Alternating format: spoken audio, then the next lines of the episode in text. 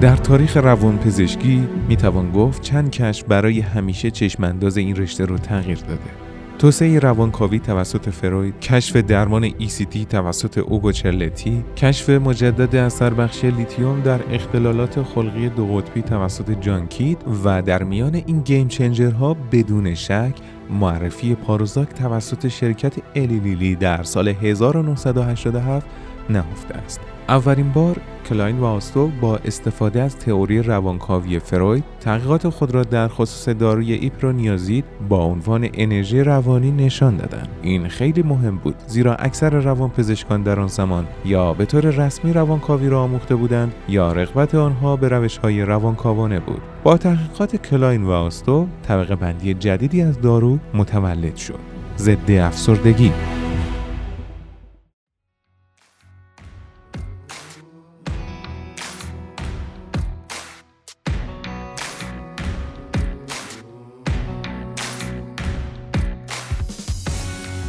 برای یک دوره زمانی در دهه 1960 تا 1970 نوراپینفرین به عنوان تمرکز روانپزشکی در اختلالات خلقی در میانه میدان قرار گرفت.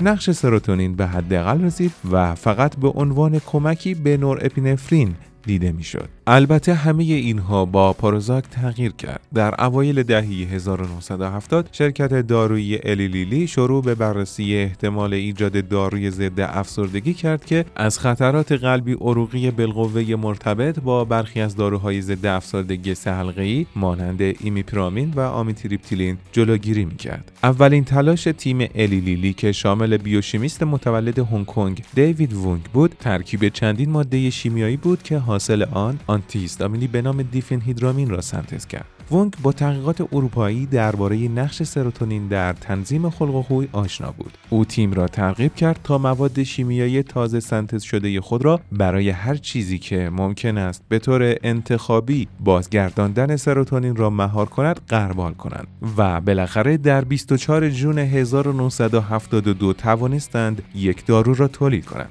Eli Lilly در ابتدا مواد شیمیایی را به عنوان Lilly 110 شناسایی کرد. اما در سال 1975 آن را به فلوکستین تغییر نام داد. انتظارات اولیه متوسط بود به شکلی که در سال 1983 وال استریت ژورنال به نقل سخنگوی Eli Lilly گزارش داد فلوکستین انتظار نمی رود یک ضربه بزرگ باشد. با این وجود سهامداران لازم نیست نگران باشند. این شرکت هنوز هم با خط لوازم آرایشی نیو Elizabeth Arden و تجارت تجهیزات پزشکی خود درآمد کسب می کند.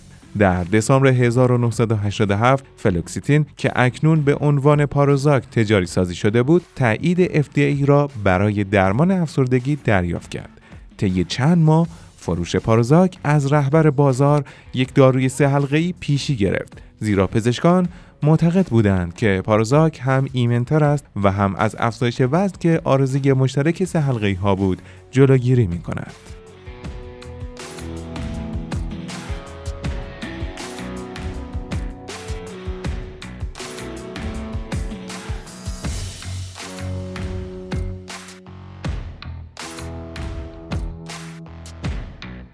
داروهای ضد افسردگی تاریخ هفتاد ساله ای رو پشت سر گذاشتن تا به دست ما برسن.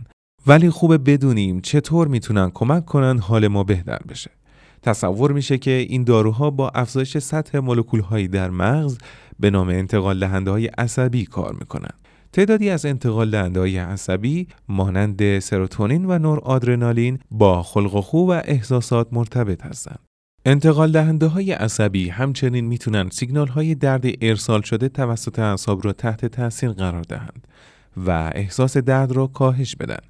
این می‌تونه توضیح بده که چرا برخی از داروهای ضد افسردگی می‌تونن به تسکین دردهای طولانی مدت کمک کنند. در حالی که داروهای ضد افسردگی می‌تونن علایم افسردگی رو درمان کنند همیشه به دلایل آن نمی‌پردازند به همین دلیله که اونها معمولا در ترکیب با درمانهای غیر دارویی برای درمان افسردگی شدید یا سایر اختلالات استفاده میشن. البته باید گفت امروزه داروهای ضد افسردگی یکی از داروهای متداول تجویز شده در ایالات متحده هستند. سازمان غذا و داروی آمریکا استفاده از داروهای ضد افسردگی را برای شرایطی تایید کرده که شامل افسردگی بالینی و سایر اختلالات افسردگی و بیشترین استفاده از داروهای ضد افسردگی در این مسائل افسردگی دو قطبی، بولمیا یا پرخوری عصبی، اختلال استراب عمومی، اختلال وسواس اجباری، اختلال حراس یا پنیک، اختلال استرس پس از سانحه یا PTSD و اختلال استراب اجتماعی. البته استفاده از این داروها برای زمانهایی که دردهای مزمن امان فرد رو می‌بره یا بیخوابی منجر به اختلال شدید شده نیز هست که مبنی بر تصمیم پزشک شما خواهد بود. تحقیقات نشان میده که داروهای ضد افسردگی می‌تونه برای افراد مبتلا به افسردگی متوسط یا شدید مفید باشه. اونها معمولا برای افسردگی خفیف توصیه نمیشن مگر اینکه درمانهای دیگه ای مثل انواع تراپی و درمانهای غیر دارویی به فرد کمک نکرده باشه. داروهای ضد افسردگی معمولا به صورت قرص مصرف میشن. اونا جوری تجویز میشن که با کمترین دوز ممکن برای بهبود علایم کافی باشن. داروهای ضد افسردگی معمولا قبل از شروع مزایا باید یک یا دو هفته به طور مرتب مصرف بشن. در صورت بروز برخی از عوارض جانبی خفیف نباید مصرف دارو رو قطع کنین چون اکثر این عوارض به سرعت محو میشن البته اگر به مدت چهار هفته یک داروی ضد افسردگی می‌گیرین بدون اینکه هیچ فایده ای داشته باشه مثلا خواب، اشتها و انرژیتون تغییر کرده باشه با درمانگر خودتون صحبت کنین. ممکنه تصمیم بگیرن دوز داروی شما رو افزایش بدن یا داروی دیگری رو برای شما امتحان کنن. یک دوره درمانی معمولا حداقل 6 ماه بعد از شروع احساس بهتر شدن ادامه پیدا می‌کنه. به برخی از افراد مبتلا به افسردگی مکرر توصیه میشه که به طور مرتب و دائم این داروها را استفاده کنند. داروهای ضد افسردگی مختلف می‌تونن طیف وسیعی از عوارض جانبی مختلف رو داشته باشن. همیشه بروشور اطلاعاتی را که همراه با داروی شماست بررسی کنید تا ببینید عوارض جانبی احتمالی چی می‌تونه باشه. شایدترین عوارض جانبی داروهای ضد افسردگی معمولا خفیف هستند. عوارض جانبی باید طی چند روز یا چند هفته از شروع درمان بهبود پیدا کنند چون بدن به دارو عادت می‌کنه. هر نوع ضد افسردگی و هر مارک عوارض احتمالی متفاوتی می‌تونه داشته باشه. مهمه که با درمانگر خودتون یا یک داروساز در مورد عوارض جانبی احتمالی دارویی که استفاده می‌کنین صحبت کنین. به طور کلی عوارض جانبی مشترک داروهای ضد افسردگی می‌تونه دلپیچه، اسهال، سردرد، خوابالودگی و اختلال عملکرد جنسی باشه. همونطور که گفتیم عوارض جانبی داروهای ضد افسردگی معمولا خفیفن و با گذشت زمان بهبود پیدا می‌کنن. اگه عوارض جانبی ناخوشایندی رو تجربه می‌کنین با درمانگر خودتون صحبت کنین. ممکنه دوز شما رو تنظیم کنه یا داروی دیگری رو تجویز کنه. افزایش وزن یک اثر جانبی احتمالی برخی از داروهای ضد افسردگیه. جدا از اینکه تعدادی از آنها بدون آرزه افزایش وزن یا حتی همراه با کاهش وزن هستند یادآوری این نکته مهمه که چندین عامل می‌تونه به افزایش وزن کمک کنه. مثلا برخی از افراد به دلیل از دست دادن اشتها ناشی از افسردگی درمان نشده وزن کم می‌کنند. مصرف داروهای ضد افسردگی برای درمان افسردگی می‌تونه روحیه و اشتهای شما رو بهبود ببخشه که به دلیل ترمیم اشتها می‌تونه منجر به افزایش وزن بشه. و البته بزرگسالان با افزایش سن و کم شدن تحرک به طور کلی تمایل به افزایش وزن دارن اگر نگران این اثر جانبی احتمالی هستین با درمانگر خودتون صحبت کنید بدون اینکه مزایای مصرف یک دارو ممکنه از افزایش وزن احتمالی بیشتر باشه. همچنین می‌تونید برای مدیریت وزن خودتون کارهایی مانند ورزش یا تنظیم الگوی غذایی با کمک کارشناس تغذیه انجام بدید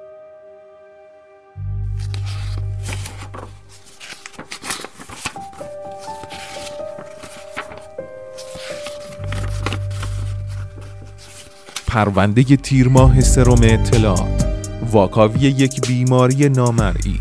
هر هفته یک برنامه. برای اطلاعات بیشتر هر یک شنبه به سایت سروم اطلاعات سر بزنید.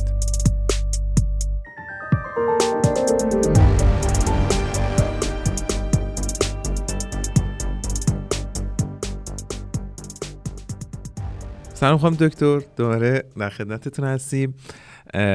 آیا درمان افسردگی یه درمان کنترلی محسوب میشه یا یک درمان قطعی؟ من سلام می‌کنم خدمتتون. خوشحالم که دوباره در خدمتتون هستم. در مورد سوالتون. افسردگی یک بیماری عود کننده هست و با درمان چه از نظر دارویی چه درمان های غیر دارویی ما میایم هم اون عود رو از نظر زمانی به عقب میندازیم یا حتی تا جایی که بشه حالا سعی می‌کنیم از عود جلوگیری کنیم هم در صورتی که بیماری عود بکنه اگر فرد تحت درمان باشه شدت بیماری کمتر خواهد بود. حالا چه از نظر زمان چه از نظر عمق افسردگی. برای همین گفته میشه که در واقع ما داریم این بیماری رو کنترل می‌کنیم و دارو رو باید تا جایی ادامه داد درمان رو باید تا جایی ادامه داد که بیماری زیر نظر پزشک تحت کنترل درمده باشه. و حتی ممکنه که پزشک یک بازه زمانی درمان رو قطع کنه حالا چه درمان دارویی باشه چه غیر دارویی ولی بعد از حالا یه مدتی با توجه به شرایطی که پیش اومده با توجه به حالا استرس های محیطی دوباره درمان شروع بشه. یعنی در واقع نمیشه گفت که درمان قطعی در حال حاضر برای افسردگی وجود داره. خیلی ممنون. اتفاقا به جای خوبی رسیدیم. این که حالا صحبت از درمان شد و یه تقسیم بندی خیلی جالبی تحت عنوان درمان دارویی و غیر دارویی درمان دارویی به تنهایی برای افسردگی کافیه؟ بستگی داره منظورمون از کافی چی باشه.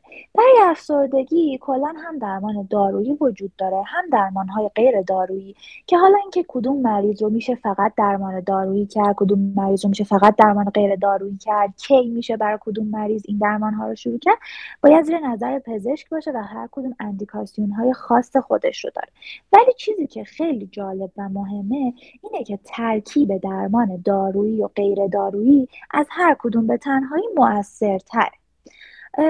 ولی حالا اگر ما بخوایم در نظر بگیریم یک سری از علائم حالا مرکزی رو از قبیل حالا خلق غمگین یا مثلا مشکلات اشتها مشکلات خواب بله اینها با دارو برطرف میشه ولی در کنارش روان درمانی می‌تونه باعث بشه که مسائل عمقی تری حل بشه و حالا یه چیزهایی مثل تعارض بین فردی روابط بین افراد خانواده حساسیت به ترد و کلا این ساختار پایه شخصیت فرد چه روان درمانی بیشتر بررسی و تغییر می‌کنه.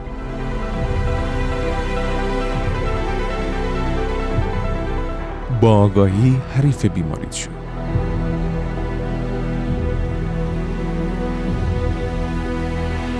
عوارض دارویی بخش مهمی از اطلاعاتیه که ما باید درست در مورد داروها بدونیم. چون اغراق یا تقلید دادنش می‌تونه به ما آسیب بزنه. در داروهای ضد افسردگی چند آرزه جانبی سر و صدای بیشتری دارند. مثلا خطر افکار یا رفتار خودکشی سندروم قطع کردن داروی ضد افسردگی سندروم سروتونین و اووردوز. داروهای SSRI که جلوتر در خصوصشون توضیح میدیم در مواردی می‌تونه منجر به آسیب به معده بشه و همین موضوع مصرف همزمان این داروها رو با داروهای مسکن غیر استروئیدی منوط به هماهنگی با درمانگر می‌کنه.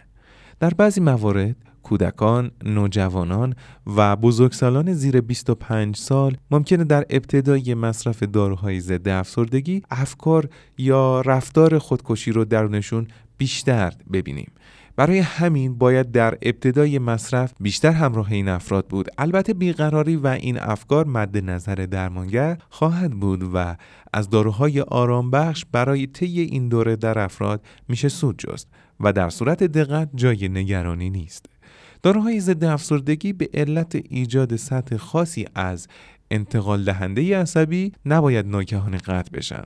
و برای ایجاد هماهنگی سلول ها با سطح انتقال دهنده عصبی نیاز به یک سیر تدریجی برای قطع دارو هستند. اگر حداقل 6 هفته داروی ضد افسردگی رو مصرف کردین در صورت قطع ناگهانی می‌تونین دچار سندروم قطع داروی ضد افسردگی بشین.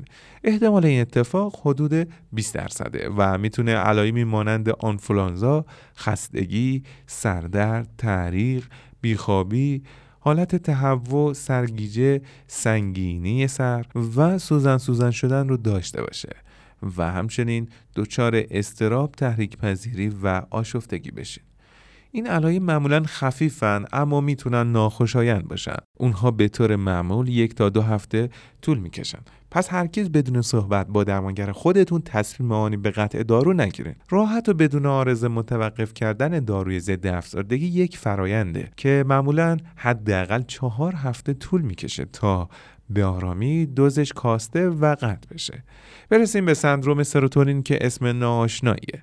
سندروم سروتونین یک واکنش دارویی بسیار نادر اما بالقوه تهدید کننده ی حیاته که ناشی از داشتن سروتونین بیش از حد در بدن شماست. سندروم سروتونین می‌تونه هنگامی اتفاق بیفته که شما یک داروی ضد افسردگی موثر بر سطح سروتونین رو زیادتر از حد درمانی مصرف می‌کنید این سندروم اغلب زمانی اتفاق میفته که شما داروهای ضد افسردگی و سایر داروهای سروتونرژی که افزاینده سروتونین هستند مانند داروهای میگرن تریپتان ها یا مواد افیونی مانند مپریدین رو مصرف می‌کنید.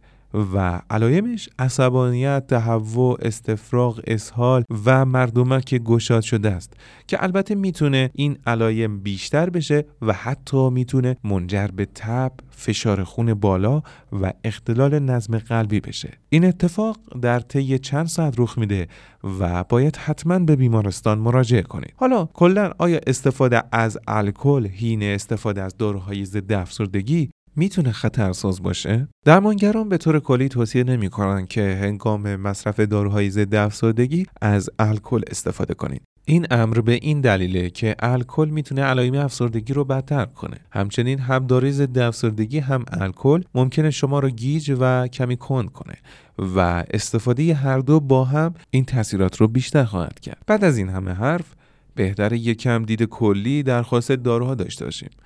نه اینکه خیلی بخوایم در موردش صحبت کنیم فقط در سطح یک آشنایی کوتاه که در زندگی روزمره بهتر باشون ارتباط بگیریم. ما دسته های مختلف داروهای ضد افسردگی رو داریم ولی مشهورترین اونها که در ابتدای برنامه در موردش صحبت کردیم SSRI ها هستند که مهار کننده های انتخابی بازگرداندن سروتونین محسوب میشن. معمولا نسبت به سایر داروهای ضد افسردگی ترجیح داده میشن و اووردوزشون خطر کمتری داره. فلوکسیتین احتمالا شناخته شده ترین SSRI سایر SSRI ها شامل سیتالوپرام، پاروکسیتین و سرترالین هستند.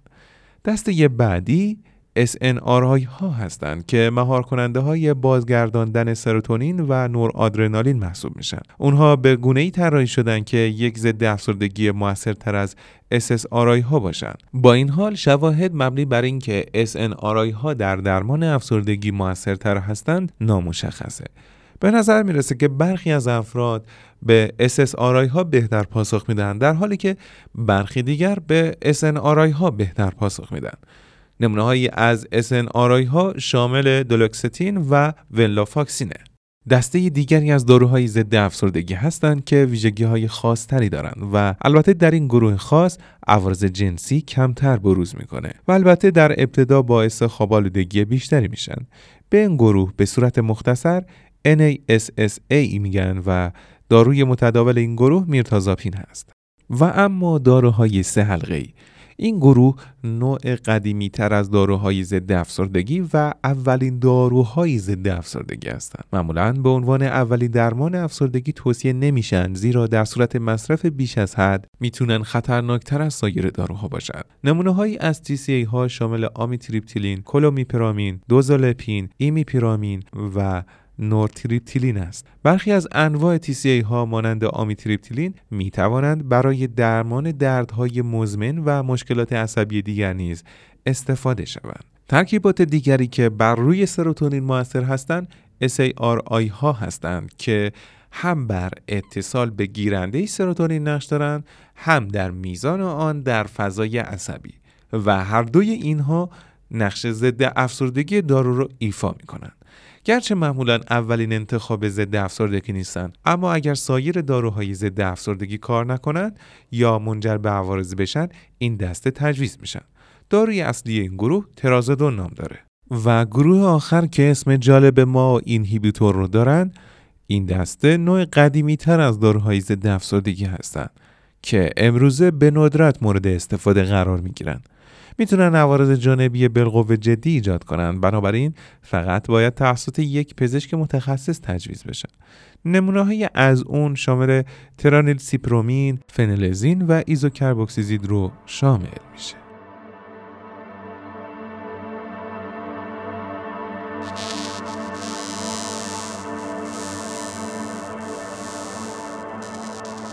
درمان های غیر دارویی رفتار درمانی. الکتروکانوالسیو تراپی اکسیر کلام و نقشان در بهبودی. شنبه 17 تیر ماه از سرم اطلاعات